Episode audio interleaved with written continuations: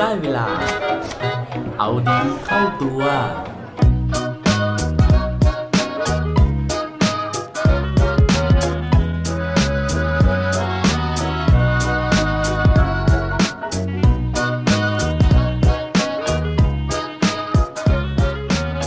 มีใครไม่อยากสุขภาพดีบ้างไหมครับ สวัสดีครับ พบกับผมชัชวานแสงปรีดีกรและรายการเอาดีเข้าตัว รายการที่จะคอยมาหมั่นเติมวิตามินดีดีด้วยเรื่องราวแล้วก็แรงบันดาลใจ เพื่อเพิ่มพลัง แล้วก็ภูมิต้านทานในการใช้ชีวิตให้กับพวกเราในทุกๆวัน ในวันที่ผมอัด episode นี้นะครับ รวมถึงช่วงเวลาที่ episode นี้เนี่ยจะออกอากาศนะฮะก็เป็นช่วงเดียวกันกับที่องค์สมเด็จพระสันตะปาปาฟรานซิสนะครับหรือว่าโป๊ปฟรานซิสเนี่ย จะเสด็จเยือนประเทศไทยอย่างเป็นทางการพอดีนะฮะคือช่วงวันที่ 20 ถึง 23 พฤศจิกายนนะครับ ซึ่งก็เผอิญนะฮะกับวันก่อนที่ผมไปอ่านเจอบทความนะครับ เกี่ยวกับโบ๊ฟฟรานซิสพอดีนะฮะใน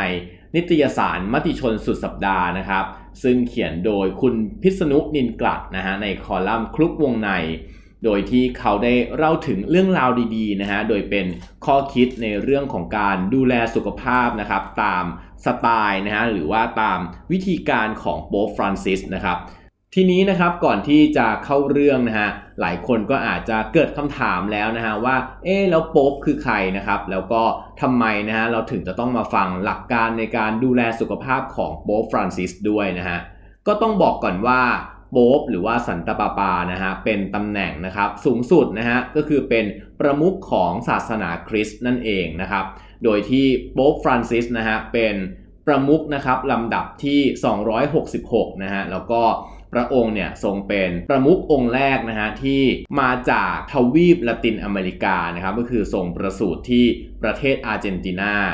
และปัจจุบันนะฮะในวันที่ 17 ธันวาที่จะถึงนี้นะครับจะทรงมีพระชนมายุครบ 83พรรษา ทั้งนี้นะครับหลังจากที่ทรงก้าวเข้าสู่ตำแหน่งประมุขนะฮะได้ 1 ปี ก็มีงานสำรวจที่น่าสนใจเกิดขึ้นนะครับ ในหัวข้อที่ว่าผู้นำทางจิตวิญญาณของโลกท่านใดในยุคนี้ มีสุขภาพแข็งแรงที่สุดนะฮะโดยผลงานวิจัยเนี่ยนะครับก็เป็นของเว็บไซต์ Health Fitness Revolution นะฮะโดยที่เจ้าของเว็บไซต์เนี่ยเขาก็เป็นนักเทรนเนอร์ชื่อดังนะครับชาวบอสเนีย โดยที่ผลของการวิจัยครั้งนี้นะครับ ก็ได้ทำการรวบรวมนะฮะข้อมูลจากเว็บไซต์นะฮะข้อมูลจากการสัมภาษณ์ข้อมูลจากห้องสมุดนะครับ แล้วก็งานเขียนที่เกี่ยวกับผู้นำทางจิตวิญญาณต่างๆนะฮะแล้วก็มาวิเคราะห์นะครับ ผลสุดท้ายแล้วนะฮะออกมาว่าโป๊ปฟรานซิสนะครับทรงมีพลานามัยแข็งแรงที่สุดนะฮะในบรรดาผู้นำทางจิตวิญญาณของโลก โดยที่เว็บไซต์นี้นะครับก็ได้ทำการวิเคราะห์ว่า สิ่งที่ทำให้โป๊ปฟรานซิสนะฮะทรงมีพลานามัยที่แข็งแรงที่สุดเนี่ยก่อนหนึ่งมาจากหลักในการดำเนินชีวิตของพระองค์ ตั้งแต่วัยเยาว์จนถึงปัจจุบัน ซึ่งเป็นหลักการที่ดีต่อสุขภาพนะฮะแล้วก็เป็นการใช้ชีวิตอย่างมีคุณภาพ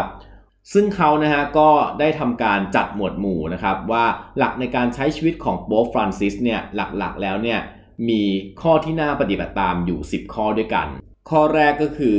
มีความสมถะนะฮะเพราะว่า เป็นที่ทราบกันทั่วไปนะครับว่าโป๊ปฟรานซิสเนี่ยทรงเป็นผู้ที่มีความสมถะมาก ไม่ว่าจะก่อนหรือหลังดำรงตำแหน่งในฐานะพระสันตะปาปานะครับทรงพำนักในแฟลตที่ตกแต่งอย่างเรียบง่ายใกล้กับโบสถ์นะฮะแล้วก็สวยอาหารในโรงอาหาร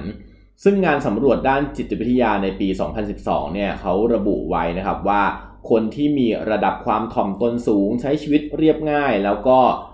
ใช้ชีวิตอย่างสมถะนะครับ จะยิ่งมีสุขภาพดีขึ้น โดยเฉพาะอย่างยิ่งในวัยที่เป็นผู้สูงอายุแล้ว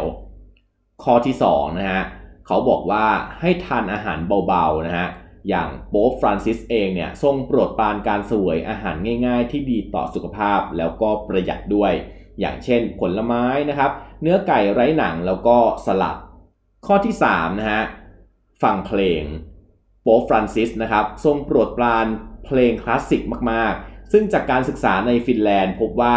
การฟังเพลงคลาสสิกส่งผลดีต่อการทำงานด้านสติปัญญานะครับ เพราะว่าช่วยเพิ่มทักษะการเรียนรู้แล้วก็การจดจำแถมยังกระตุ้นการสร้างสารโดพามีนนะฮะที่ทำให้เกิดความสึก ไม่ใช่ความสึกนะครับ ความสุขและความพึงพอใจ มาถึงข้อที่4นะครับเขาบอกว่าให้อ่านเยอะๆนะฮะเพราะว่า มีการศึกษานะครับหลายชิ้นที่พบว่าการอ่านหนังสือช่วยเพิ่มความตระหนักรู้ทางสังคมทำให้เกิดความเข้าอกเข้าใจคนอื่นนะครับ แล้วก็ลดโอกาสเกิดโรคอัลไซเมอร์ ลดอาการซึมเศร้า แล้วก็เป็นการต้านความเครียดด้วย ส่วนข้อที่5นะครับเขาบอกว่าให้เข้าสังคมนะฮะเพราะว่าโป๊ปฟรานซิสเองนะครับก็ได้ส่งพบปะกับสานุสิทธ์นะครับ แล้วก็ พลเมืองที่อาศัยอยู่ในเขตศาสนาอยู่บ่อยๆ ซึ่งนั่นนะฮะนอกจากจะช่วยรักษาความสัมพันธ์ที่ใกล้ชิดแล้วเนี่ยในงานวิจัยนะฮะยังมีการพบว่าการเข้าสังคมบ่อยๆนะครับจะช่วยลดความเสี่ยงของปัญหาที่เกี่ยวกับหัวใจแล้วก็หลอดเลือด รวมถึงลดปัญหาอัลไซเมอร์นะฮะโรคมะเร็ง โรคกระดูกพรุนโรคไขข้ออักเสบรวมถึงความดันสูงแล้วก็โรคซึมเศร้าด้วย ข้อที่ 6 นะครับ อย่าให้ความพิการมาทำให้เราถดถอย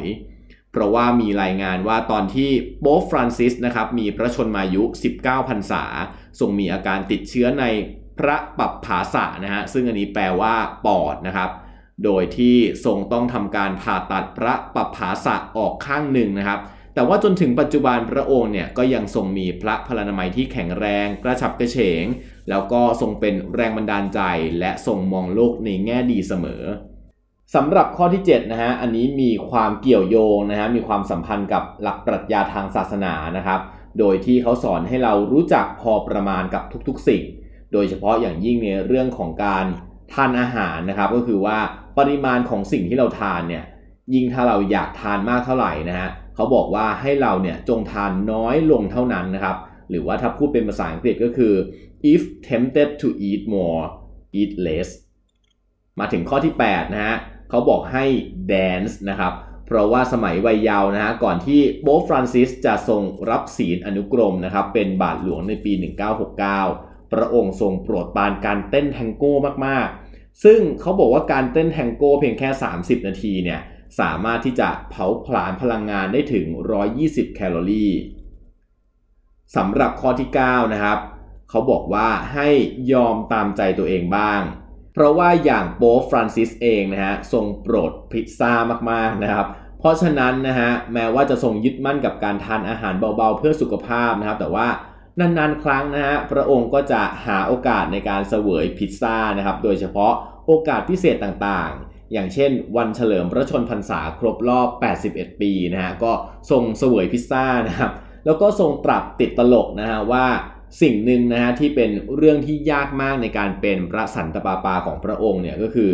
พระองค์ไม่สามารถที่จะเสด็จไปทานพิซซ่านะฮะในร้านพิซซ่าที่ทรงโปรดปรานได้อีกนะครับ โดยที่ไม่มีคนสังเกตเห็น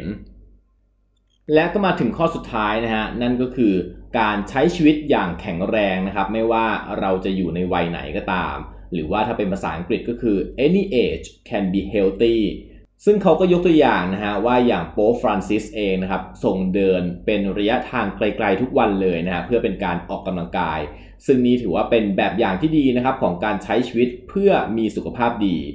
และแม้ว่าผู้สูงอายุวัย 83 ปีหลายคนนะฮะอาจจะไม่สามารถเดินออกกำลังกายได้แบบโป๊ฟรานซิสแล้ว แต่ว่าอย่างน้อยนะครับก็พยายามหากิจกรรมอย่างอื่นทำนะฮะเพื่อให้ร่างกายเนี่ยได้เคลื่อนไหว แล้วก็รู้สึกถึงการมีวิถีชีวิตที่ดีต่อสุขภาพ นั่นก็เป็น 10 ข้อนะฮะที่เป็นข้อคิดเกี่ยวกับการรักษาสุขภาพนะครับของโป๊ปฟรานซิสที่ถึงแม้นะฮะว่าเราอาจจะเป็นชาวพุทธนะฮะเป็นชาวคริสต์เป็นอิสลาม หรือว่านับถือศาสนาใด ๆ ก็ตามนะครับ เราสามารถที่จะ นำข้อคิดดีๆ เหล่านี้นะครับไปปรับใช้กับชีวิตของเราได้ และปิดท้ายวันนี้ด้วยโคดดีโคดโดนจากโบฟรานซิสนะครับ ท่านตรัสไว้ว่า have the courage to be truly happy อย่าลืมใช้ชีวิตอย่างกล้าหาญในการที่จะมีความสุขนะครับ อย่าลืมกลับมาเอาดีเข้าตัวได้ทุกวันจันทร์ พุธ และวันศุกร์ รวมถึงฝาก subscribe เอาดีเข้าตัว podcast ในทุกช่องทางที่คุณฟัง รวมถึงกดไลค์ กดแชร์ ในทุกโซเชียลมีเดีย Facebook, IG และ Twitter สุดท้ายนี้ have a good day ขอให้วันนี้เป็นวันดีๆ ของพวกเราทุกคน สวัสดีครับ